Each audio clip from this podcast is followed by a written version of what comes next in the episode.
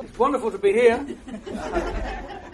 Uh, I, uh, some of you, I, some of you, know, some of you I know, and uh, I was part of Forest Hill uh, Community Church for a few years, and uh, moved back up north of the river to civilization. And um, yeah, it's better up there. You know. The air is better. Know. Uh, so I'm now at King's Cross, uh, pastoring a church there, uh, living in Islington. Uh, I've been doing that for about five years now. So that's kind of where I'm at. Um, so this is one of my favourite films about angels. Anyone seen it? It got remade with Nick Cage, but don't watch that one. Okay, this is the, this is in German, subtitles, brilliant film. It's not a Christian film. It's just a great film. Um, but uh, I just thought I'd ask you a question at the beginning. What films do you remember that have got angels in them? It's a Wonderful Life. Okay, it's a Wonderful Life Christmas film. Uh, Clarence the Angel, yeah. Any other films? City of Angels. City of Angels. Is that the Brazilian one? Oh, that's the, was the remake of. Um, yeah, okay. They called it that. Yeah, I can't remember. There's also City of. No, it's the City of God, the Brazilian one. Yeah, yeah. Any other angels? Touch, touch by an angel. Touched by an Angel. What has that got in it? TV series. I haven't seen it. well, well, put a bracket round it. Okay, Touched by an Angel? Immortals. Angels and everything. Yeah. Whoa. Angels and everything. That's great. Um, the uh, is it the preacher's wife? Um, Preacher's Wife, Preacher's wife. Uh. Whitney Whitney and uh, Denzel. Denzel Yeah. Washington. Preacher's wife. It's actually a remake, isn't it, of another one? But uh, that's the that's the well-known one. The preacher's wife. Angel comes down to help her out. And Ghost. Ghost. Is that about angels though? Is there an angel in it as well? Okay. the angel. Is she actually an angel? No, she's a ghost. Oh, she was in the one I saw. I put a bracket around that. It's a different bracket than that bracket. Okay. Something. Was that? What song? What? Christmas.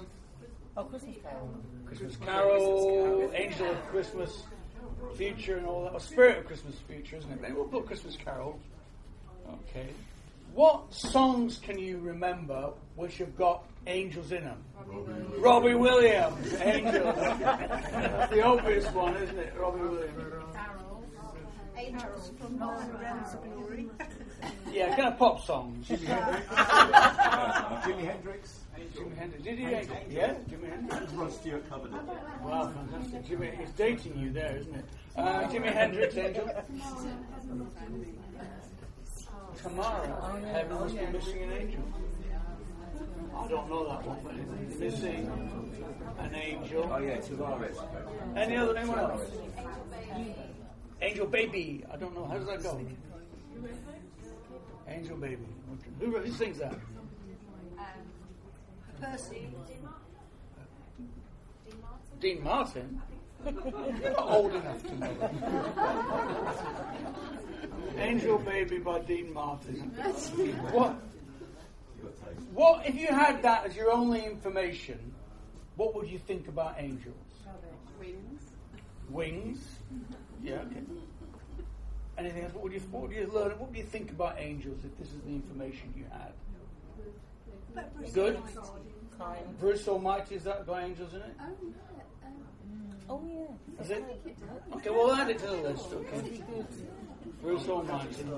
Well, we'll put, we'll put a question mark in a bracket, okay? Uh, so they're good. Um, the Wonderful Life, they're a bit kind of weak and a bit kind of not that strong. City of Angels, what do you get about angels? What about Touched by an Angel? What do you get from that? From Well, they always did good and they turned difficult situations round. Sound of Visit? Immortals, what do you find about angels from that? If, they, would- they show you what's going on in the heavenly realm. Yeah. Um, Is it a Christian film? protection. It's not. No, no, I'm just asking. I don't know. No, I wouldn't say it is. No, it's okay, but they, they show you what's going on in the heavenly yeah, realm. yeah, okay. yeah, yeah. How they're protecting and what they're fighting. against Protecting, well. fighting against. Yeah. There's one film missing off of that, The Star. It came out, it's a children's film. Children's film. It's This. about Jesus. Okay. I'll put a bracket around that. The star. Right? So you find out a few things about angels. Christmas Carol. What would you find out? Teach you things. Uh, Bruce Almighty. What were the angels in that? Can't remember. Can't remember. Robbie Williams. What would you learn from his song? It's good for funerals. Good for funerals, yeah. It's the most popular song played at funerals. Is it? Yeah, Yeah, yeah. recording obviously. He doesn't turn up live for every.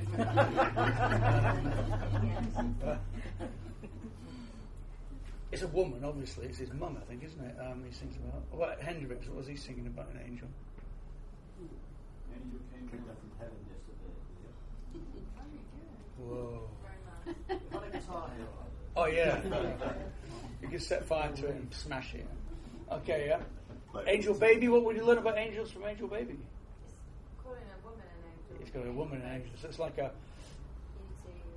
Easy. yeah. So you, you like baby doll, angel, big, darling, doll, whatever. Just kind of a, term for a, a woman that you're in love with. So we've got a number of different things. Now, the problem is that a lot of our ideas about angels come from the culture. I mean, we'll come to whether they've got wings in a few moments. Uh, okay. Um, and we get a lot of ideas from there, just as if we were looking at, uh, we're not looking at demons, but if we were, we'd get a lot of ideas about demons from Hollywood films. You know, Buffy the Vampire Slayer. Uh, that's where we get our ideas from, a lot of people, not actually from the prescriptions. So if our imagination is filled with all these images, and so you know, if, you, if we were, I'm getting off the subject, if we're going to go into the, the, the deliverance ministry to get our, our opinions formed by, by Hollywood doesn't really help us to set people free from evil spirits. So we're going to, there's a lot of Bible passages I'm going to go through. I'm not going to read them all out, um, but just going to give you an overview. So there's a lot of content, and we do have some handouts for you at the end. So you concentrate. You have to look at it. Has it got all that stuff on it? You know what? It's got all that stuff on it. So all the references are there if you just want to to, um, to um, chase them up. So malak is the word for angel. It means a messenger in Hebrew. They are created beings. They haven't always existed. Um, they're not ultimate. Colossians talks about everything was created. Th- things seen and unseen were created. So they're part of the crea- they're part of the creation. They're not part of the physical creation, but they're part of the creation. They're not ultimate beings like God. They're not eternal. They are created. And this is really important when we come later on to know our attitude and relationship to angels. They're non corporeal. What I mean by that, they're not physical. They might manifest, reveal themselves as something you can touch, but they're, they're spiritual beings. Uh, Psalm 104 talks about them being winds, flames of fire. So that they're not necessarily physical things. However, they can manifest. Now, Thomas Aquinas was a theologian in the Middle Ages, and he famously had a discussion on how many angels you could fit on the head of a pin. now, people make fun of him for this uh, often, but I want you to think about it for a moment. How many of us could fit on the head of a pin, right? I mean, none, okay? But you can try. okay? If it's a big Uh, pin. it's a big thing. So if angels don't have bodies, physical bodies, if they're not physical beings, how many can fit on the head of a pin? Infinite. You know, yeah, infinite. Who knows? I mean, they could all fit in the same space on top of the head of the pin. The point, his point was, if you're being ministered to by angels, how many of them are around you at one time? We were talking about how many angels are there following you down the street, right? Okay. I mean, they're not they're not physical beings. So like you're next to each other. So you might see you walking down the street next to each other. Imagine you had five angels. Well, they could all be in the same space as you. They're not, they're not limited physically. Uh, we used to have a, an alleyway near where we lived in West London, and it's one of these alleys about this big, and it connected two streets.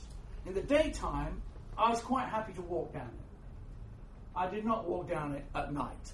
Okay, that would be stupid, right? Because if you, you're walking down, someone behind you, someone in front of you, you are tracked. And uh, so it's stupid to do that. But I often used to use it as an illustration because when you're walking down that alleyway, imagine you're walking down it, but you've got your big mate with you.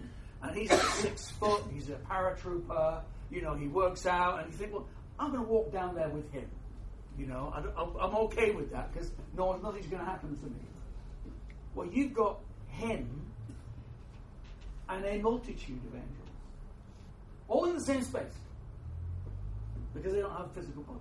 So people make fun of this discussion at Aquinas. It's just his way of putting it that they don't have physical bodies. So you have, I don't know how many, uh, infinite.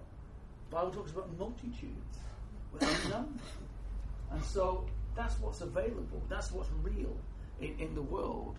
So just wanted just to say that there. They're often called the sons of God in the scriptures. Doesn't mean they're the son of God like Jesus is, but they're called the sons of God in some parts of the scriptures like Job. They're referred to as gods. I put capital G, shouldn't have done, of course. Uh, um, let me just uh, read this to you because this is an important one. Um, Psalm 82. it says, um, God presides in the great assembly, he gives judgment among the gods. Verse 6 I said, You're gods. You're all sons of the Most High, but you'll all die like mere men. You'll fall like every other ruler. So there seems to be two meanings there in that passage, in Psalm 82 certainly, that it's about spiritual beings and about human rulers and the connection between the two. So he's saying you call yourself gods, you treat yourself like gods as human beings or as divine spirits. And of course, in the cultures of that time, most human kings and rulers considered themselves divine. You know, if you're the Roman emperor, later the Roman emperor would be divine. If you're the king of Babylon, you would be divine. You would be a kind of divine person, enthroned. And so there's a kind of connection between the human and the divine. And there's this idea that behind the kingdoms and the rulers and the nations, there are spiritual beings as well. So that's what it's talking about there. Often appears as a man. They'll often say, and a man came and wrestled with Jacob. That's, that's God, but you know. Uh, in the book of uh, Revelation, a man appears and talks to John and reveals things to him. A man appears to uh, Ezekiel or Daniel or Jeremiah. A man. It's an angel, but appears like a man. Now, does that mean they're male? We'll come to that later on, okay? But that's the appearance. Do they have wings? Well, cherubim have, seraphim have. Do angels have? It Doesn't say so. They might. okay, you might. But if you saw a man turning up, an angel, and he had huge wings, you'd probably mention it. So a lot of the appearances of angels don't have wings. The idea of wings seems to come in from pagan religions. That people say, oh, well, maybe they're like these, these spirits and these gods that were around, and maybe they're, they're similar. So they, the idea in art and paintings and carvings kind of came in that added wings to them. Certainly there's references to wings to cherubim and seraphim, which we'll come to later on. Because there are other kinds of spiritual beings besides angels. So that's kind of like just an overview right at the beginning. People call it angelology, the, the study of angels. A lot of different things. They're created, they're not physical, uh, they have different names referring to them. They often appear like a human being, like a, a man. Um, any questions from so far? If you haven't, that's fine. I'm just going to go. We're going through really quick. Okay, there's a lot of stuff to get through. Are there different hierarchy? Going to come to that later. Is there a hierarchy? I'll come to that later. Yeah. Good question. Yes. This could be open the door. So it's Yes. already. Cool. She's got a fan. We're well prepared. You've been here before. Okay. Okay, let's move on to the next one then. It's okay if there's no questions, it's fine. I just want to rush through a few things, then I'm going to get you to talk to each other in a minute. So they're part of created reality. And in Colossians, it talks about things seen and unseen were created by God. And it's like an iceberg. That's the image I would use. And this actually comes from a guy called Morton Kelsey. Is he there? There he is, Morton Kelsey. Talks about the iceberg. So the visible part of reality that you and I can see and interact with is like the bit at the top of the iceberg. And there's this whole hidden part of reality that is the spiritual realm. And if anything, it is bigger. I don't know what the Bible says it's bigger, that's kind of my opinion, but, but it's bigger than, or certainly as important or as huge as what we can see. And so we can interact with it, but it is a, a hidden, we don't normally see it. If you think about the book of Job, um, the devil turns up, right? In heaven, that's a whole other subject you can think about, and says to God, Look, Job only worships you because you, he's, he's prosperous. If he took everything away, he'd deny you. But that's going on in the heavenly realms. And he talks about the sons of God coming before God in his courtroom in heaven, and the devil turns up as well.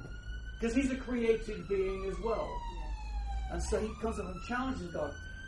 And there's a counterpart. Now, Job never finds out on the earth why he went through all that mess. It says at the end, things got restored to him, but he never finds out on the earth why he went through that mess. We know because we read the book, okay? So, but there's a challenge. There's a spiritual battle, spiritual warfare. A couple of you already mentioned that tonight while we were talking before the session began.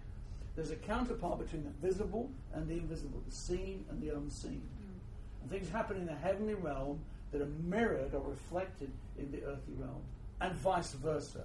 Remember what Jesus said: "What you bind on earth will be bound in heaven." So we can do things here which will affect the spiritual realm, but also things happen in the spiritual realm that affect us. And a lot of times we're not aware of it.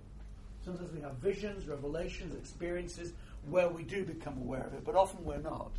How many of them are there? Well, in, in Luke it talks about a multitude. I don't know how big that is, but it's quite a lot. So we don't know how many, um, but there's a load of them. Do they have names? Well, there's a couple of names Michael and Gabriel, a warrior in Daniel, messenger Gabriel coming to, uh, to, uh, to Mary. Um, in the Bible, to my knowledge, you can correct me if I'm wrong, some Bible scholars here tonight, I don't think there are any other named angels. The Catholic Church have a whole section called the Apocrypha, which kind of comes between the Old and the New Testament. And in there, there's a couple of other angels mentioned. I think Raphael is one. Yeah. So, and then within the, the Catholic and Eastern Orthodox traditions, there's a whole bunch of other named angels. So, if, if you're from Catholic or Orthodox, Eastern Orthodox background, you may have that in your background. In your Lucifer count? well, could be. Yeah, could That's be. unknown. Yeah, is he a fallen angel? Yeah. So that's the whole thing. I, I don't want to. I, th- this is a short. This is half of a presentation I gave. Uh, we have a thing called street level theology in my church, which I do once a month or so, and I did a whole thing on angels and demons. So you're just getting half of it tonight. So I'm, I'm, I'm resisting temptation to kind of go down that route. Um, but yeah, could be angel, could be Lucifer. Um, but a lot of us bring stuff that um, that we learn from our religious backgrounds into it, and, and it may or may not be true, may or not be helpful. Um, it's not from the scriptures, so I'm not I'm not poo-pooing it. I'm not saying we shouldn't use that, but I'm wanting to say let's stick to what the Bible says. So I, I, I kind of on this issue, I'm warning against speculation. Okay, if, if I, if the one message I want to give you tonight is let's not get trapped in speculation, in kind of trying to invent stuff. In, what if this? What if this? What, what about that? Um, there's things that we might like to know, and the Bible doesn't tell us. Okay, we can imagine things, but it doesn't tell us.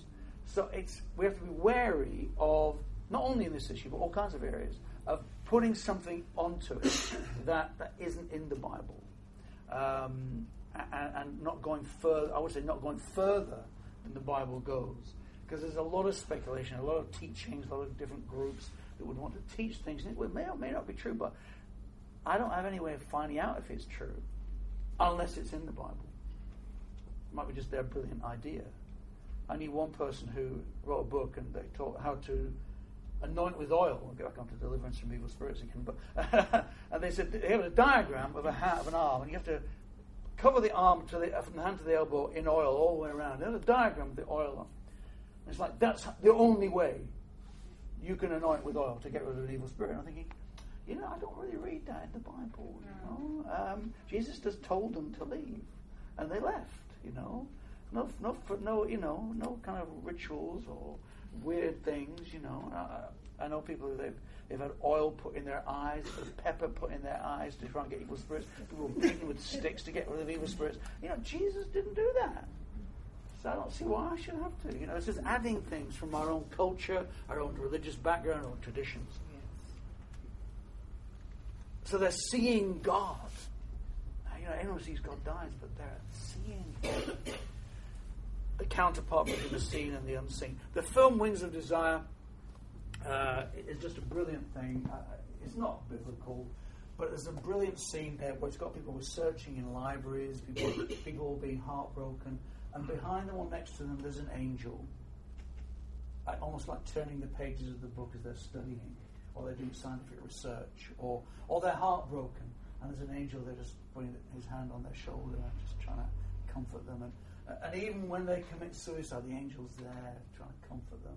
It's a, I'm, I want, because the angel in the story falls in love with a human woman and leaves heaven and comes down to earth. It's terrible, boring, stereotype, cliche. But the first bit's pretty good. Uh, pretty good film, uh, but not not the Nick Cage version. I just saw another film. Yeah. Angels and Demons. Oh, uh, with, um, but there aren't actually any angels in it. No, no angels. It's just called that. Okay. okay. So, is there a hierarchy? Right. So there's a spectrum or a variety of, of spiritual beings. I'm Not going to go into all of it, but this is just some of the information there. Cherubim. Uh, we've got them around the ark, the statues of the cherubim around the ark. We've got them um, in Psalm 18. It talks about the a cherubim as like God's horse, his steed that he rides in the clouds. And imagine, imagine kind of Robin Hood or, you know, uh, kind of uh, some kind of cowboy or warrior figure riding, riding a cherubim and, oh, this is it, God's on the way. And he's a warrior. And they protect. Uh, the word comes from the word to bless or to be generous. So they're blessing, they're generous, they're protecting, they, they convey God. Now, God can go anywhere he likes without a cherubim, but it's a lot cooler, isn't it, to ride a cherubim? I mean, you know, it's fantastic to ride a cherubim. I'd love to do that. Seraphim, the word from Saphar means to burn or consume completely. Remember when they, they come and bring the coal in Isaiah 6 to Isaiah's lips and purify him? They're burning, they're purifying. Um, they're praising in Isaiah 6. They're worshipping. They've got six wings. So it's not just the dude with the you know, two wings hanging behind him. This is six wings. This is serious stuff. Covering feet, genitals, body, flying around. and I'm not saying they look like that. It's just a medieval picture. but um, they they're there doing this work of purifying, burning, consuming, praising, worshipping. The worship is going on in heaven. We'll talk about worship in a moment.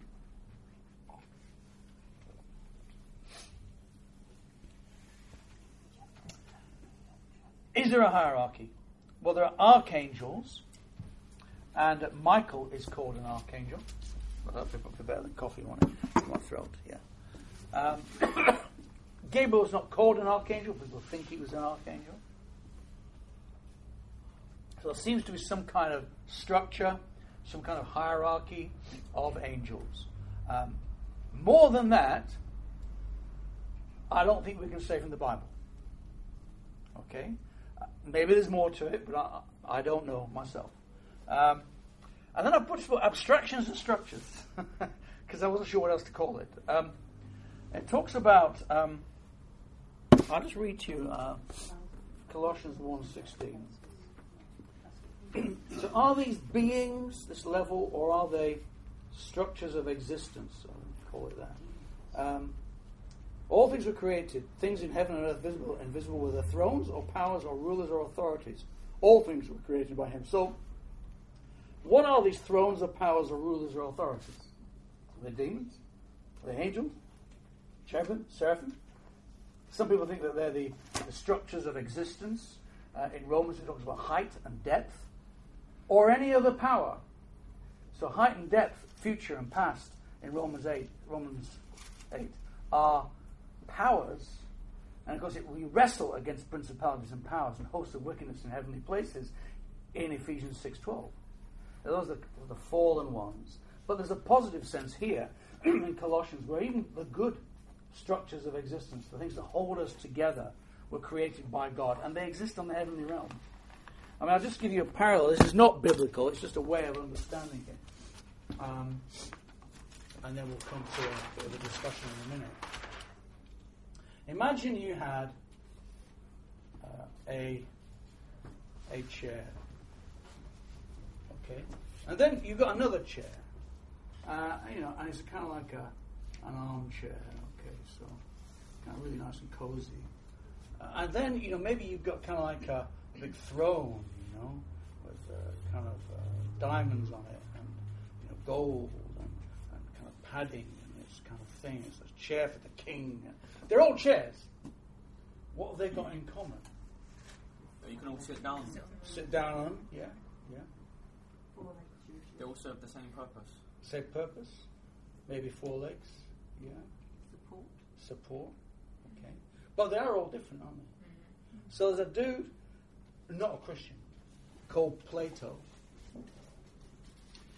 And he said behind all the physical of different chairs, there's a, an archetype or a form of a chair, of the chair.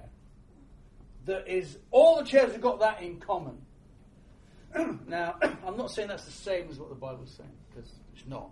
But I'm just trying to say there's this idea of these principalities and powers, these thrones, these dominions that exist in the heavenly realms in some way. They're not necessarily angels with personality, but they're there and they're holding things together on the earth. And um, some of them are fallen, some of them are positive, some of them are negative, but they're there holding the universe together in God's creation, um, including height and depth. You don't think of that as a power, like an angel, do you? But it's called a power in Romans 8. Just read it. Height and depth and any other powers. So height and depth, past and present, future, are powers in some way. And he says angels or demons in that list as well. Angels, demons, present, future, height and depth, any other power. So they're all kind of listed together. So there's something going on in the heavenlies, which isn't just about angels or these other spiritual beings, but something a bit more abstract, a bit more kind of philosophical or whatever it is, holding the universe together. And in some ways, it can be fallen, and that's where the whole spiritual warfare comes in. And the final slide will pick that up again, hopefully, if we're on time. Okay, so what I would like you to do, very, very briefly, is in pairs think of one thing that you want to take away so far from what's been shared. And don't say nothing. just make something up, okay? Just in pairs, just think of something that you want to take away from tonight so far. You don't have to share it with anyone else, just in pairs, okay? Give you a couple of minutes. You can do a three.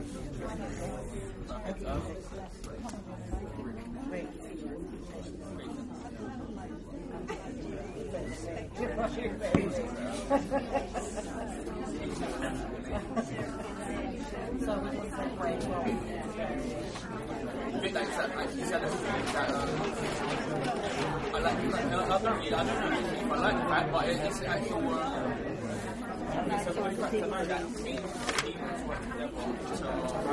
多。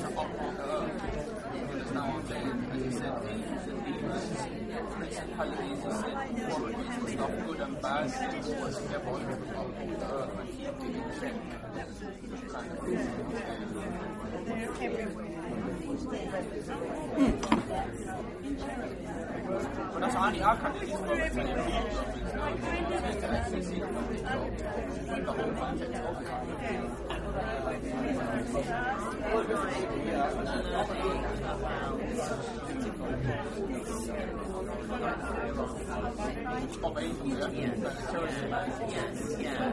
Like, Gabriel and just knowing what their role is, what it is that they do, um, and what they can do for us. You know, that's not making it real. It's to not I mean, the cherubim, you've got the cherubim. Uh, cherubim.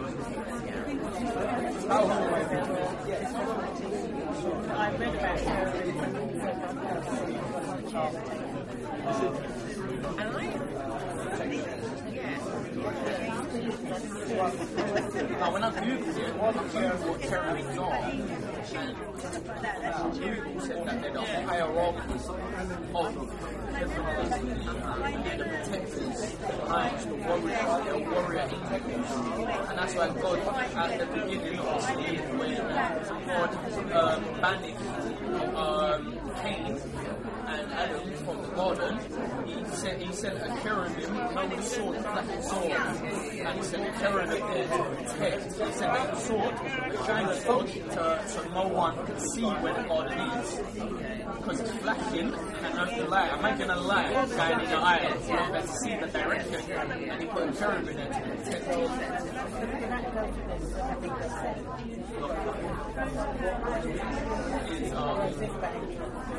Is, Mary, like you said, Mary, Okay, stop there. we do get Okay. that from films, so you don't see them. We'll talk about something else in a minute. Their function, what, were the, what are angels for? They're there to do God's will. okay? Does God need angels to do his will? No, he doesn't need it. He's, he's all powerful, right? He can do anything he likes. Doesn't need, he doesn't need you to do his will. You know, there's the example preachers often use of imagine your dad washing the car, and he brings you know little little Johnny around who's like five years old and says, "Do you want to help me wash the car?" Says, "Yes, Dad." And he, he gets water all over the place, doesn't clean anything of the car at all. But the dad's inviting him in to join him. So we're invited in to help God. He doesn't need our help at all. I don't know if it's the same attitude with angels, but he doesn't need angels, but he chooses to use means or mediation. He works through people, he works through means, he works through angels, he works through stuff.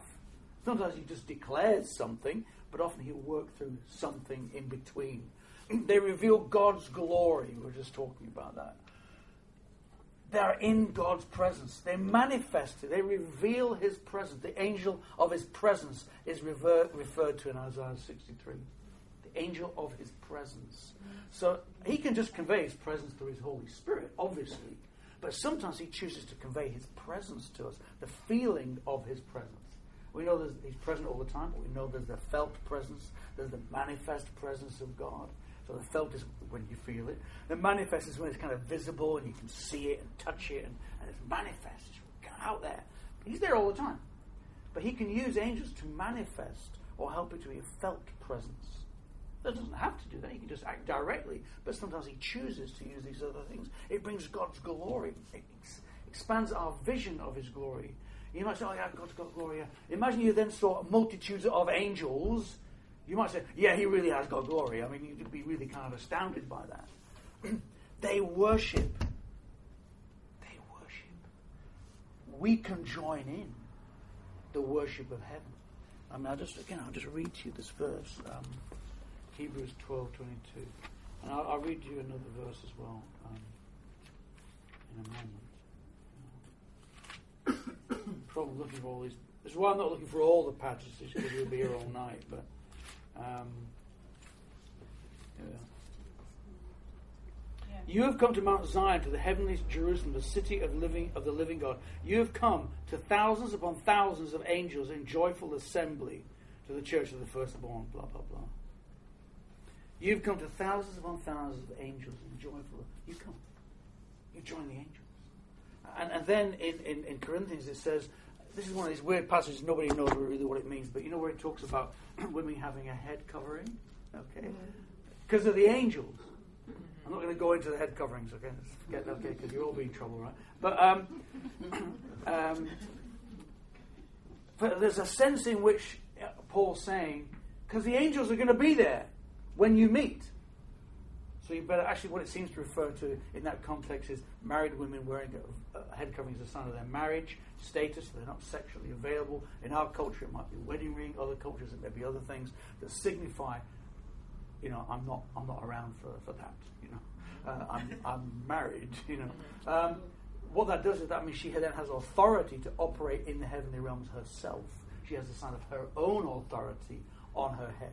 Because women have authority in Christ to operate into the spiritual realms, to do spiritual warfare, to interact and de- drive out demons, and all of that. So it's kind of a meaning for that. But the idea I'm just wanting to draw out now is that angels are thought of as being present in our gatherings. So when we're worshiping, there are angels around. And we come to the thousands and thousands of angels when they're worshipping. So there's interactivity going on. So I just want you to think again in pairs. What difference would that make to you if, when you're gathered for your little house group, or on a Sunday morning, or whenever it is, Bible study on Friday nights, is it? Yeah, wherever it is,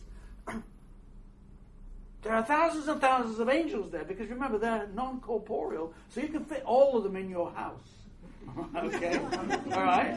You've come on a Friday night Bible study, Wednesday night house group, Sunday morning church service. There are th- you have come to thousands and thousands of angels in assembly worshiping God, and they're watching you. And they're joining in, and you're joining in them. So when you turn the band strike up and they plug the electric guitar in and they go blong, they're just joining in the worship that's in heaven. So what difference would that make to us if you really switch that on in our heads?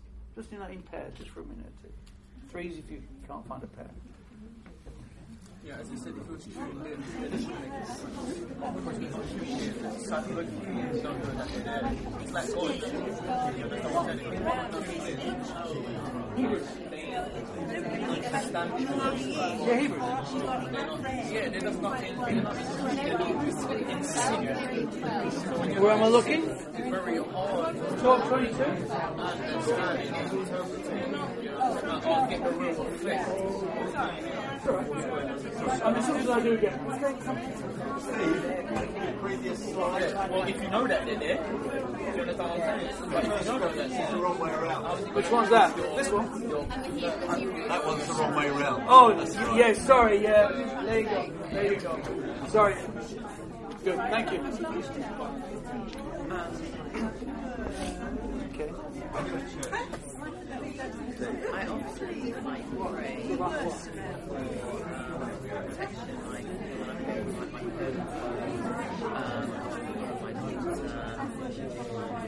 um, I do pray for my protection, but I do believe that I wish I could see but I am aware that there are heavenly beings around us because I feel that the spirit is real than the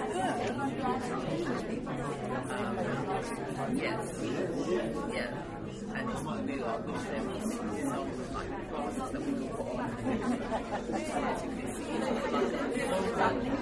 just had that. Um, yeah, there are people that can see it, that they have that gift, but they can't see angels. Oh, yes, yes, yes. Yes. So I'm just going to go through a couple of slides very quickly, okay? Um, angels' relationship to us, warfare. The Lord is called the Lord of hosts, Lord uh, Sabaoth, Lord Almighty. It means the Lord of hosts, angel armies. So his name, Lord Almighty, is a translation of Sabaoth, Lord of hosts. He helps, the angels help us. They bring revelation. We don't need to have revelation, prophecy, and vision, dreams through angels, but it's one of the ways in which they come to us. We can have a direct vision, but sometimes we have an angelic visitation. Um, there's the counsel of Yahweh, the counsel of the Lord. So uh, Micaiah the prophet gets an insight into the counsel of the Lord in Kings. Jeremiah says uh, to the false prophet, if you went into the council chamber of the Lord, you would know what he was saying, but you haven't been. You're just making it up. So there's the idea of this council chamber of the Lord, where, where the Lord, Yahweh, is, is kind of like discussing or turning over things with his angels in the council chamber. And if you're a prophet, one of the ways of getting revelation, not all prophets, but is by getting access into the council chamber of the Lord, like almost like overhearing what's going on and then bringing it back. So angels can convey it, and also the idea of the council chamber of the Lord. They can bring salvation, they can bring judgment, including the last judgment. They're used in that as well. So it's kind of nice things, but also not nice things. So, you know, the angels go out and gather the elect, the chosen from the four corners of the earth. But they also visit judgment as well in history, but also at the end of the age as well. So there's a whole bunch of things that they're doing. They're here to help us. They're ministering servants sent to us uh, to help us out. Now the question then is, can we call them and say, "I want some angels, God," or "Angels, come now," or do we have that ability? I don't think there's any examples of that in the Bible. I'm not saying sh- we shouldn't do it, but just we have to be careful on what we do. So if we started to sing, they might join us. Yeah, it'd be great. that point. It'd be fantastic. Can you imagine? Not when I sing. They got, you know, well, they might make it better, you know. Uh, I think with the singing, uh, there's something that they, they can't sing the songs that we sing because we sing a song of redemption, but they don't. That's right. In Peter, it says they've longed to look into this. They don't know about salvation. They know about salvation, but they haven't experienced it. They can bring salvation to people. They can bring judgment to people, but they can't be saved. And so they don't know. Presumably they couldn't sing along with a song that's about it. In that sense, yeah, you might be right there. Unusual. Yeah, yeah. Troublemaker, really. Thanks, Pete. Uh, humanity's relation to angels. Do we have guardian angels? Now, there's this passage where the angels of the little ones are referred to by Jesus. Now, there is a debate about what this means. There's talking about little ones meaning children. Some people think it means just people in general. Some people think it means weak people, little ones. Some people think it means just, just believers. So there are different interpretations of that verse. So I'm just saying, don't leap too quickly to that verse to say we've all got guardian angels. Um, I think probably we have, based on that, but I just think we've got to be careful what does it mean, and it's not immediately obvious what it's talking about. Do not worship angels. Book of Revelation, John's there, he's not going to bow down, to bow down, worship this thing that's talking to me. And he says, No, I don't do that. I'm just a servant like you. You know, come on. So they're not there to worship. I, I, met, I was doing some door-to-door evangelism in Hackney, and this guy opened his door and invited me, and he says, "Yeah, I belong to this particular church cult." And um, uh, he, opened, he has a cupboard under his stairs. He says, yeah, "I've got my altar in there." Oh yeah. And uh, he had little coloured uh, candles, and he said, that, "Yeah, if I want something particular, I'll light a candle for the particular angel that I want the answer from." Okay, and um, I thought, okay, fine. And uh, but you know, it's worshiping, praying to angels, all that kind of thing. It can become kind of a false kind of religion. But we're not there to worship. They do attend our worship, but we're not supposed to worship. We're actually a little a little lower than the angels in some senses. It says, but we're also we will judge angels. Paul says. So he made a little lower the angels for a time, but we will judge angels, and they learn from us. I think, as Pete said, this, they long to look into these things that we have experienced. They don't know about it.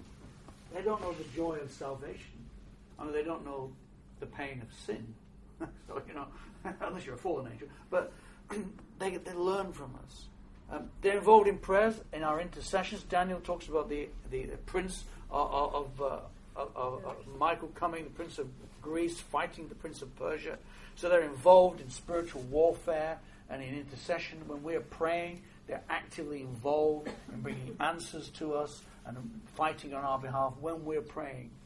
The question then is should we ask for them or should we ask them to come? And I, I don't know if there's any examples of that in the Bible. If, if there are any, tell me.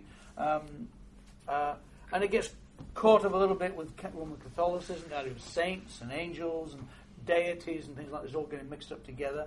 So if you think about the uh, voodoo or vodun uh, from the Caribbean, or Santeria or Candomblé from South America, Cuba, then what they've done is they've taken a lot of the Yoruba gods, Catholicized them, and so it happened in Europe as well that a lot of the saints, so Saint Bridget in Ireland is is Birgit, the the pagan goddess, and they just took over the legends and the holy wells and the holy sites for Bir- for Birgit and turn it into Saint Bridget's well or Saint Bridget's Mount or whatever it would be. So a lot of that happened not only in, in South America or Caribbean but also in Europe as well. And so there's this kind of conflation, this kind of confusion between angels, false gods, and so it's kind of gets very complicated. So we have to be very careful when we talk about angels that we don't fall into anything that's syncretistic or blending Christianity and other religions. Do we become angels when we die? No.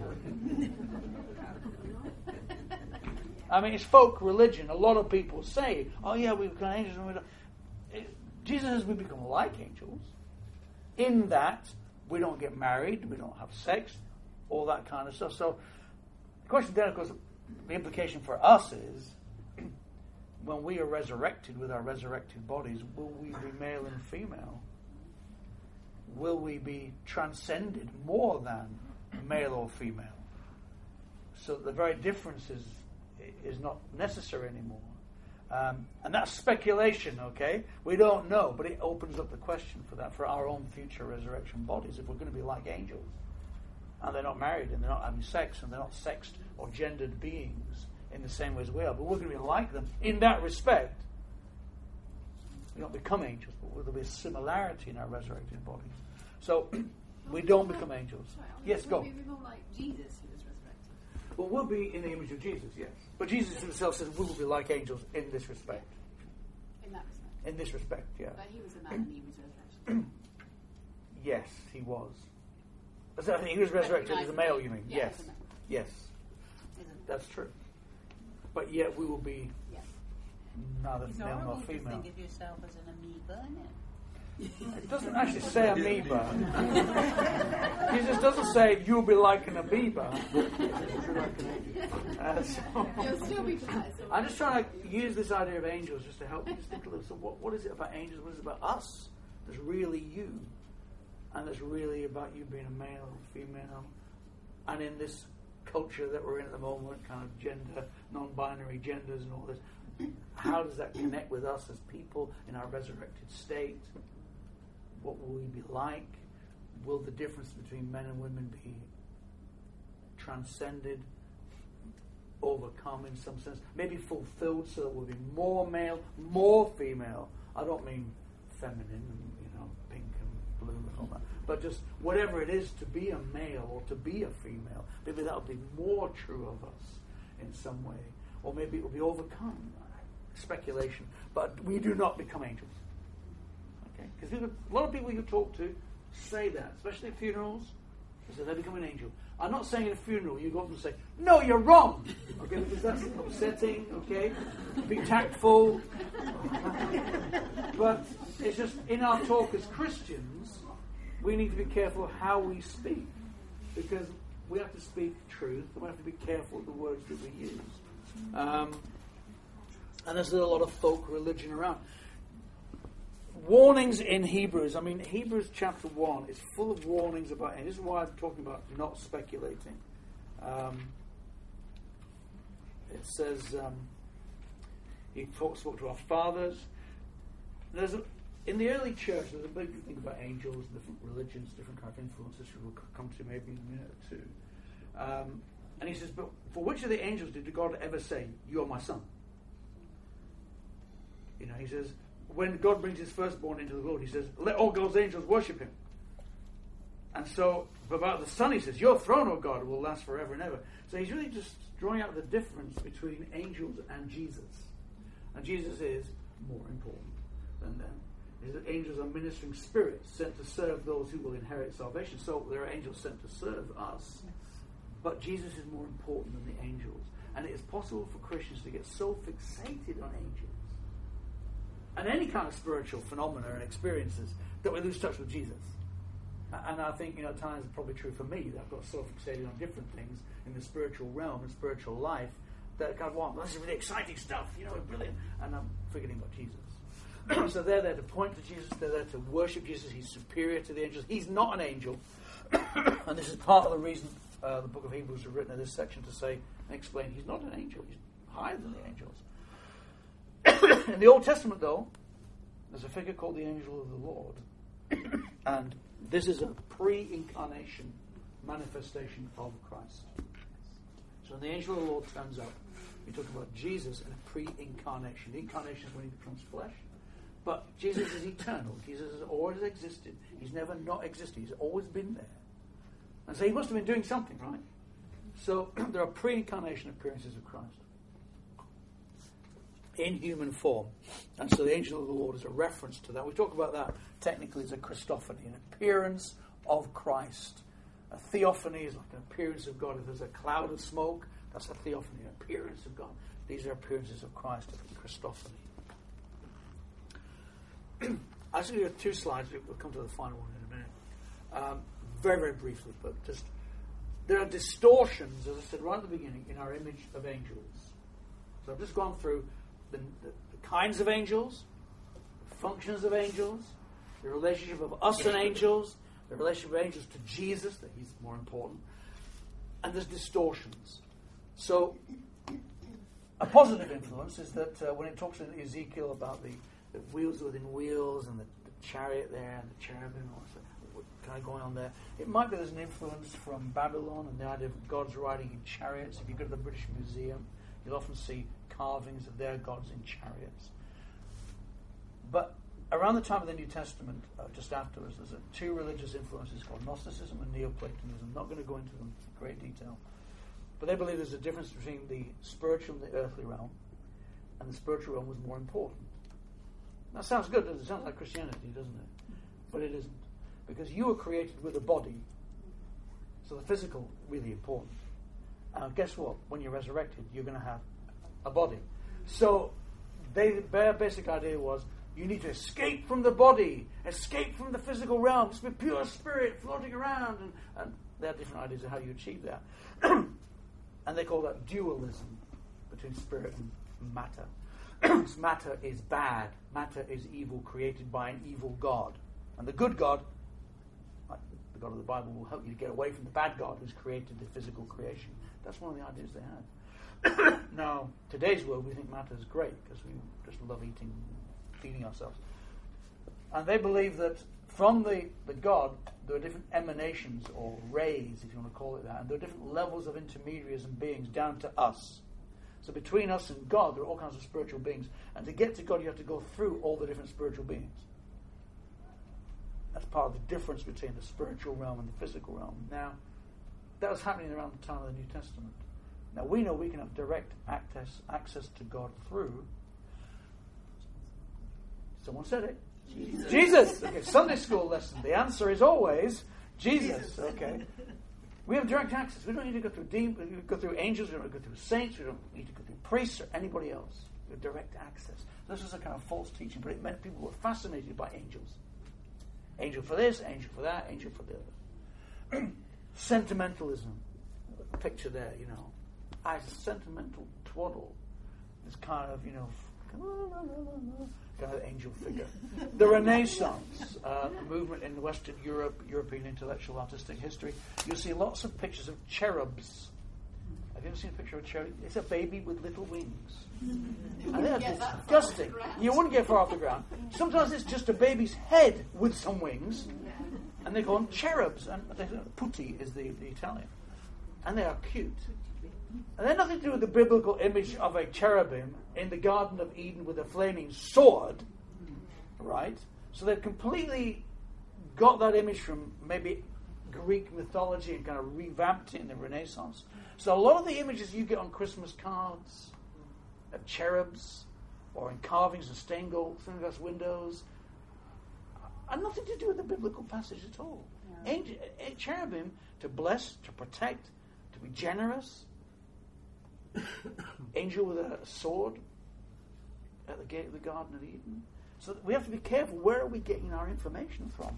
The Victorians brought in the idea of female angels. Now, nothing wrong with females. I'm married to one. Okay, I'd, get in, I'd get into trouble, okay, if I said there was. But the point was, it became a fluffy, sentimentalized, weak picture of a woman. Not a strong picture of a woman. Delicate, Victorian kind of thing. and superstition, fairies and pixies. What is at the top of the Christmas tree?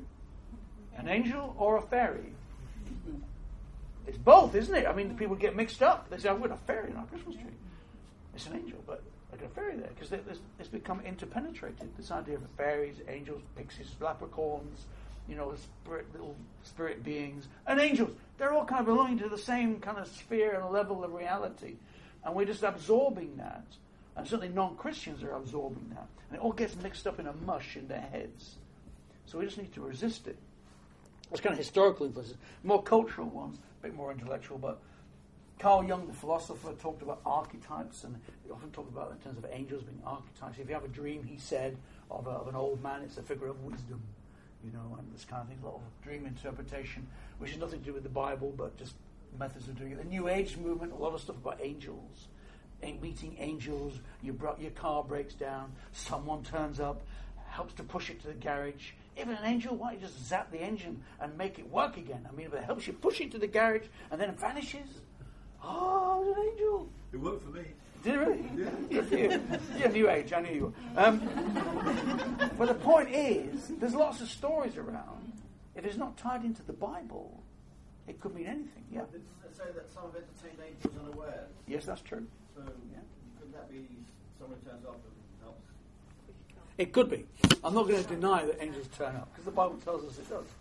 But I think there's a lot of stories which are schmaltz and kitsch within some parts of popular popular spirituality today, where you can buy books in the New Age section of the bookshop or Amazon, and uh, you know, you know, angels, you know, and it's got nothing to do with the scriptures. And we need to tie in our understanding from the scriptures, being open to spiritual encounters with angels, but not believing every spirit, but testing the spirits, because some of it's just illusion, delusion. Um, and we need to be quiet. I, I'm, I'm a skeptic about most things. Uh, prophecies, visions, dreams, angels, demons. I'm a skeptic. You know, I've, I've seen so much twaddle out there. Uh, you know, we cast demons out regularly, but a lot of things that people think are demons, they're not. You know, people think they see angels. It's a trick of the light. I saw. I was at a conference once. This guy was saying, "There's angels here," and uh, he said, "Look at these lights in the ceiling." And these lights are moving around. Everyone's going, "Wow, this is amazing." the cars were going past, and the lights were being reflected on the ceiling of the room. And I was thinking, what? These idiots, you know? I didn't say anything because I'm polite, you know, but I just thought, this is crazy. I mean, there are angels around, but that wasn't angels. That was something else. Um, and so, in physics, a guy called Matthew Fox, Rupert Shel- Sheldrake talk about field theory, whatever um, and that there's some kind of time between angels and s- contemporary uh, theories of physics. Panpsychism is the idea that every flower, every tree has got a spirit. That's kind of not a Christian idea, but doesn't the Bible say the trees will clap their hands and the hills will jump? And can you imagine what that's going to be like when the hills jump and the trees clap their hands because they haven't got any? But you know what they're going to Something's going to happen. Stones will cry out. Stones are going to cry out. I mean, so I'm not saying it's the same as panpsychism. Okay, in case you're worried, but um, just this kind of this idea of angels and the spiritual dimension of reality. Just a bit more uh, bigger kind of pictures. Um, modernity and post-modernity. So modernity is the idea. I'll give you my, my dance. Okay, I used to do this in college. So what you've got is you've got pre-modern, modern, and post-modern. Okay, so pre-modern is uh, truth comes from the religion, your elders, your ancestors, tradition. That's where truth comes from. Morality, all that comes from the past. This is the dance, okay? Uh, modernity says truth, morality comes from science, logic, reason, okay? Technology. That's going to give us the answers.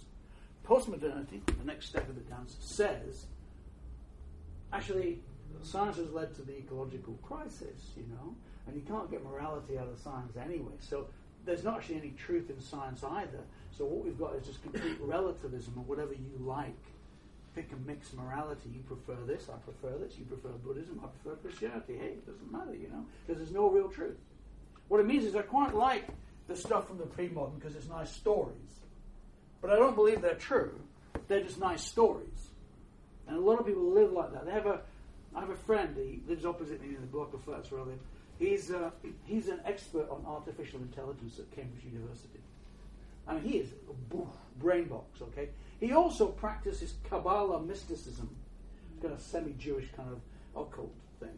He's also into Zen Buddhism. They're flying across the Atlantic, him and his wife, regularly to go see their master, who teaches them Zen Buddhism.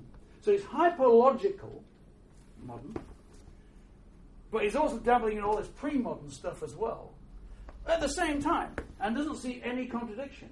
Now that's postmodern. Okay? So what you've got is in modernity, this scientific bit is reality becomes disenchanted. There aren't any pixies. There aren't any fairies. There's no angels. There's no God. It's just an empty universe. It's disenchanted. But then in postmodernity, it gets re-enchanted. Because, hey, we can have a crystal in our workplace, in the office. Maybe some of you got friends who have a crystal on their shelf in their office. Do they believe it works? Well, it would be nice to believe it works. you know? Does it or not? It doesn't matter. It's just nice to have that. It's crystal, which is supposed to have occult properties to bring you luck. Do they really believe it? Well, it doesn't matter. It's just a nice thing to have, you know? So it's re enchanted. and Pentecostalism, proper spirituality, kind of bringing all that back in. So angels are part of that. Final slide. A bit late. Sorry about that. I want you to discuss this one. So, Daniel talks about the angels, the princes of the nations. Relevant for a city like London, Babylon, Tyre, and Nineveh are also re- all referred to as spiritual beings. So our cities also can have angels or fallen angels over them. But also there are angels of the churches. Book of Revelation. Letters written to the angels of the churches. A bit of debate whether it means the human leaders of the churches or angels, or just a personification of the churches. But usually in the New Testament, angels means angels. So, your church, I will advance to you, this is my last thing, has got an angel. Yay! More than one, I hope. And it, well, an angel for your church. When you turn up on a Sunday, there's thousands and thousands of them. But you've got an angel for your church. But those seven angels in the book of Revelation, there's only one that didn't have a problem. All the other six had problems. So your angel might have problems. Okay. Might have gone a bit off course. And these letters were written to bring them back on course. So angel analysis is a useful thing to maybe just pray and think into for your particular churches. To think, so if, if our angel, if I knew what our angel looked like, or what it was like, or what state it was in, you know, if it had wings, the wings kind of the feathers falling off, you know? Uh, what state is it in? Uh, is it a bit kind of blotchy now? You know, what state is the angel in for your church? And, and that gives us then a strategy for bringing renewal. Because the angel in the book of uh, Revelation represents two things. Now I'm going to ask you to do something just for a couple of minutes. It re- represents the vocation of your church. And the vocation combines the calling and the context. I'll tell you what I mean by that. So imagine that every church is different, right? and should be. One church might have a counseling centre attached to it, because that's its main mission. Another church doesn't have a counseling, it does counseling, but it doesn't have a counseling centre, right? It does as a brilliant worship group. The first church worships, but doesn't have a great worship group. It's put all its resources into the counseling centre because that's God's call on that church. The other church, worship band, you know, big PA system, you know, professional musicians, you know, blah, fantastic. But they're not very good at counseling. Every church has got its own vocation. the vocation is combined of its calling in its context. So imagine you've got a counselling centre in the centre, in say, on a housing estate in Lewisham. Imagine another church in the middle of the countryside. It's got a counselling, a counselling centre in the middle of the countryside among a bunch of millionaires. Same ministry, same calling to counsel people, but the context is different. The kind of problems they got are different. I mean, you might say millionaires don't have a lot of problems. They do. Okay, you know, they, they do. Uh, it's hard for a rich man to enter the kingdom of heaven. Right? I mean, Jesus said it. So, but the way it's worked out is different. That's the vocation of the church. Okay, and the angel. If you read their letters, what they're called to do, and the particular problems that they're facing, the context, and that's what the angel represents for your church. So I want you just to get into pairs again, and just talk about if there was an angel. I believe there is for your church what would it be like? Be great. Yeah, fantastic. Uh, what are the problems it's facing in its context? What are the challenges? What state is it? A bit poorly. Has it, has it got coronavirus? You know, um, what? How is it doing? And how can you minister to the angel of your church? What letter would you send? I'm a bit confused. I thought the letters were to the churches. But you're now saying the letters were to the angels. Says to the angel. It says to the angels. So,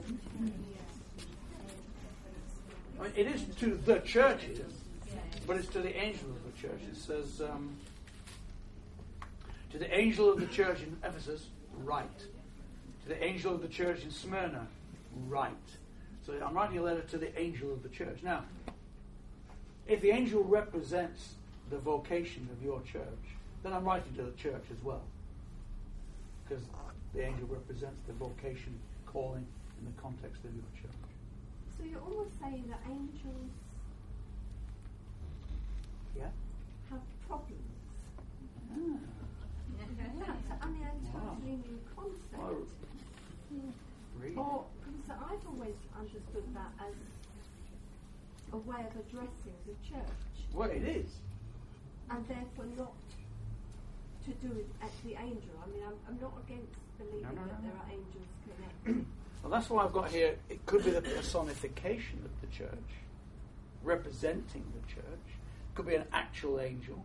Some people think it referred to human leaders of the churches because the word means messenger. Um, I'm saying what I'm saying is that it's a. Have you ever had double vision? Anyone had double vision? Any? Yeah. Yeah. What was it like? Nasty. Nasty. Yeah. But if you're looking at me with double vision, what would you be seeing? Two of me. So, talking to the angel, sending a letter to the angel of the church, it's not. Ju- and what I'm saying is, it's not just one thing. And not just talking to an angel, a spiritual being, or just the body of people in the church. It's all blended together in a scrip- scriptural, biblical perspective. Angels are not just a being here. There's an angel of a church, which represents, I would say, the vocation of the church, the calling of the church in its context. But it's an important question because there's a lot of different meanings going on in the Bible at the same time. Yeah. Let it let it percolate a bit. Let it kind of mush. Let it kind of mush around in your head, and let it just kind of see what happens. You know. I, I just, sometimes Bible's hard to tie down to one meaning. It's got lots of different levels. Mm. Yeah. So get in a two couple of pairs, just for a couple of minutes, share that, and then we'll finish. Okay? Just quarter past nine, so we're going to finish now. If there's an angel of your church, what would you do with it? Yeah.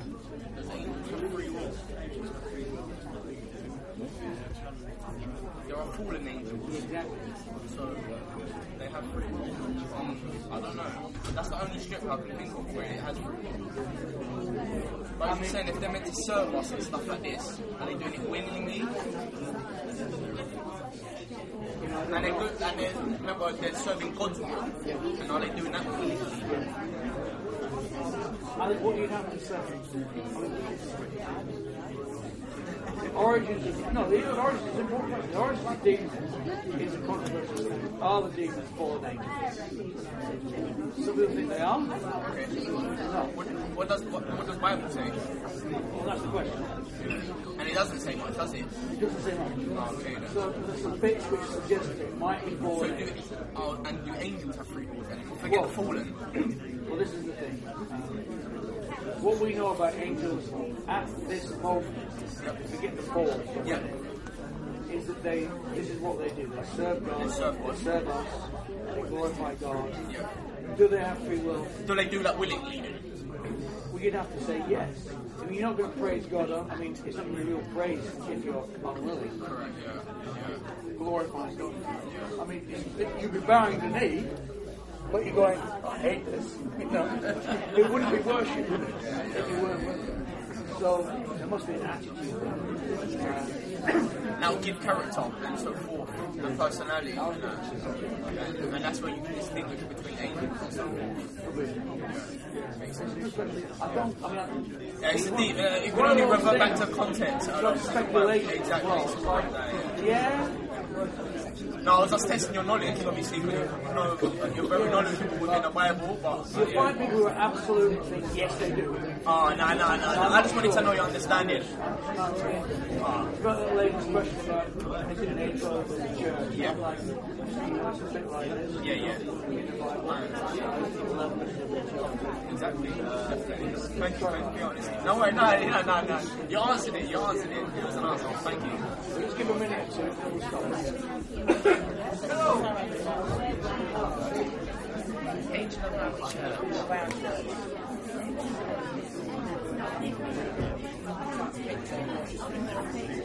and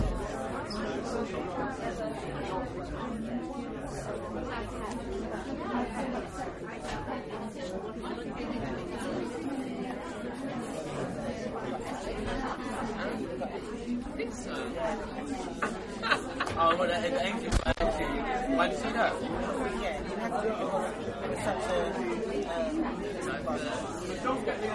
attitude people then? They, they were able to do it. Together? Oh, attitude in that way. I'm, I'm, I'm thinking of a negative, a negative attitude. Uh, attitude. Or character then. They got a bit of character, not attitude. I said, they got character. They got good personality about it. Alright, cool. Nah, I was thinking attitude. I They're I'm done with this church. No, not like that. Uh, uh, uh, uh, uh, okay. Makes sense. Yeah, yeah, yeah. Good character. they got, yeah, bring us I can to. agree with that. Yes. Okay, I'm just going to leave you there, but I'm just going to ask just for a couple of minutes. Um, any questions? A couple of people have asked questions, and I did not know the answers, so that's fine. Um, but any questions anyone's got about anything to do with angels or anything I said tonight, just for a couple of minutes, if you've got anything you want to ask, we've got time just to do that. Yes. Um, my gut reaction is that the scepticism that you probably ties things down too much. Right. Partly because ap- apocalyptic literature might have been viewed, and I know theologically you could say, yeah, the horse knew this from the Old Testament, but, but, but, uh, but at one level it was, it is speculative. Yes. And so there must be room for that. I'm not, and I know I absolutely am with you on the nuttiness because I've heard all that nuttiness too. But I almost feel that we can't the spiritual world down things. We have to judge it, mm-hmm, mm-hmm. but to dumb it down too much, mm-hmm. maybe It's wisdom, isn't it? Let me, let me just say this. So, for, for example, I give the example of the woman that had the oil and the harm, and you know, Yeah. maybe that worked for her. Yeah. But for her, in her book that I read, to say this is the way to do it. oh yes, no, I don't agree with that. So, so again, yeah, in terms of angels, you may have an experience of an angel. You may have an experience of how prophecy comes to you. But then to say this is the way prophecy comes to everybody. Mm-hmm. no, I, I wouldn't Right, exactly. that. So that's what I'm trying to. I'm Yeah. trying to bring it back and say, okay, there may be things that happen. Yeah. There also may be speculation that is fun to do, Yes. Right? there is obviously speculation within the Bible itself. I guess I'm I'm unwilling to turn any of our speculation into doctrine. Oh, Right. Absolutely. So that's that's why I'm that's why I'm very cautious, and, and, and I've, I've seen a lot of things, um, and you've seen the nuttiness as well, and so I, I'm actually very cautious about spiritual phenomena. Um, And, I've seen people get into trouble with it. So and God is going to speak to us individually, Individually, in yes. a language that we That's right. So that That's right. example I was giving to you earlier of Nadine, what's his name? yes, He saw those little angels around Yes. his daughter. That to him was absolutely the language that God needed That's to right. speak at that time because that's what he understood. there's a that's mu- Muslim guy, a, mod- a, a, a nominal Muslim No- guy, yeah, from him and his Muslim wife, his daughter died, Yeah. and he saw some a vision of tiny little angels. 18 centimeters. tiny little angels. And you think, okay. And, and that persuaded him about the reality of the spiritual realm and of God. He gave his life to Christ. He's part of a church. It's a brilliant testimony. Does that mean that angels are 18 inches, 18 centimeters tall? well, they don't. If this is right, they don't have a body, so they're not. You know, they could be huge, they could be small, they could be amoeba size, they they could be you know the size of a mountain. I mean, whatever you know. So to then say that is the way angels will appear to everybody. That's where I'm. Yeah, and he didn't. No, he didn't. No, he, He didn't. absolutely no. did not no, he say didn't. that at all. I mean, he's almost skeptical about his own experience, really. You know, is this was, it, was that This real? is you know? what I saw. I know what I saw, That's right. and this was real for That's me, right, and that's that's, right. fine. Yeah, and I think that's right. Yeah. In that last discussion point, Steve, um, were you implying that the, so God appoints an angel over Forest Hill Community Church? Were you employing, uh, implying that that angel may have its own problems with God? So God says, "I want you to be over Forest Hill Church," and He says, "Oh, I don't want to be over that. I'd rather be over some other church." And, and, and he's kind of, you know, off with God, and that affects the church. Were you implying that that could be the case? Speculation. So when we think about the letters to the churches, they are describing real human problems in the church. So false teaching, immorality, whatever. Um, so it's talking about real concrete things in the church. At the same time, it's written to an angel. And I'm wanting to stay with the uncertainty of that. Okay, what's, what's, what's going on there in that letter? but there does seem to be a sense if I write a letter to an angel of a church and that church has got problems, that somehow I'm writing to the angel about the problems in the church. Does, is the angel disobedient or are there problems with the angel? Um, if the angel represents the vocation of the church, then there may well be problems with the angel if you see the angel as representing what the church should be doing at the Because we, moment. we at first Yeah. assumed that what the angel would reflect the condition of the church. Well, that's- if the church is enthusiastic, the angel would be Yep. great. Yeah. If they were not doing Yep. anything, the angel would look a bit raggedy. Yeah. Yeah. Could be a bit depressed. I, I don't know, but you, you know something. I mean, we're talking kind of in picture language, mm. and the Bible talks in picture language. Mm. But I think we can address, I would say, the angel of the church and try and describe what's going on in the church in those terms. I think it can be helpful in discerning where should we be going next as a church, as an exercise in prayer, listening to God, but discerning what what the calling of the church is in our situation. But then is it that you praying to the angel and not to God? I mean, I can almost see maybe God saying to the angel, "Do you realise this is what's going on, and to do something about it?" But if you're getting us to address the angel, that's not addressing God. That's going to another being Well- which isn't God, and that to me isn't Well- scriptural. Well, Jesus commanded John to write to the angel of the churches. Now, the question then is, and it's a valid question, do we have the authority to do that as well? If, if, if we're prophetically gifted or listening to God, are we allowed to do that like John did? Um, and that's a valid question. Maybe we can write but not pray. I won't, we're not talking about praying to the angels anyway, but it's addressing them. Um, I guess a parallel. Well, I guess a, a difference. With, I'm, I'm telling them something. I'm sending a letter to them, um, but I'm not praying to them. Uh, John isn't praying to the angel of the churches. Um, in a similar way, I might address, speak to a demon and tell him to get out. I'm not praying. I'm telling him something. Um, so I, you know, I'm, I- I'm wanting to keep, uh, in a sense, not not nailing it now, not getting it too tight in this area. So, uh, can I make a comment? yes, The fact that this is the Revelation, Visions John, and then written to the churches. So, Forest Hill, you're going to get a letter in your hand, and you're going to read it out, and in that letter, it will say some of the things that God is very pleased Yes. about that Yes. you're doing well, Mhm. but He's also going to highlight some of the things that you're not doing well, Yeah. that there is room for great improvements. So perhaps, and this is a speculation, Yeah, yeah, yeah. perhaps really what by addressing it to the angel, there's no finger pointing, you, you, you, and you.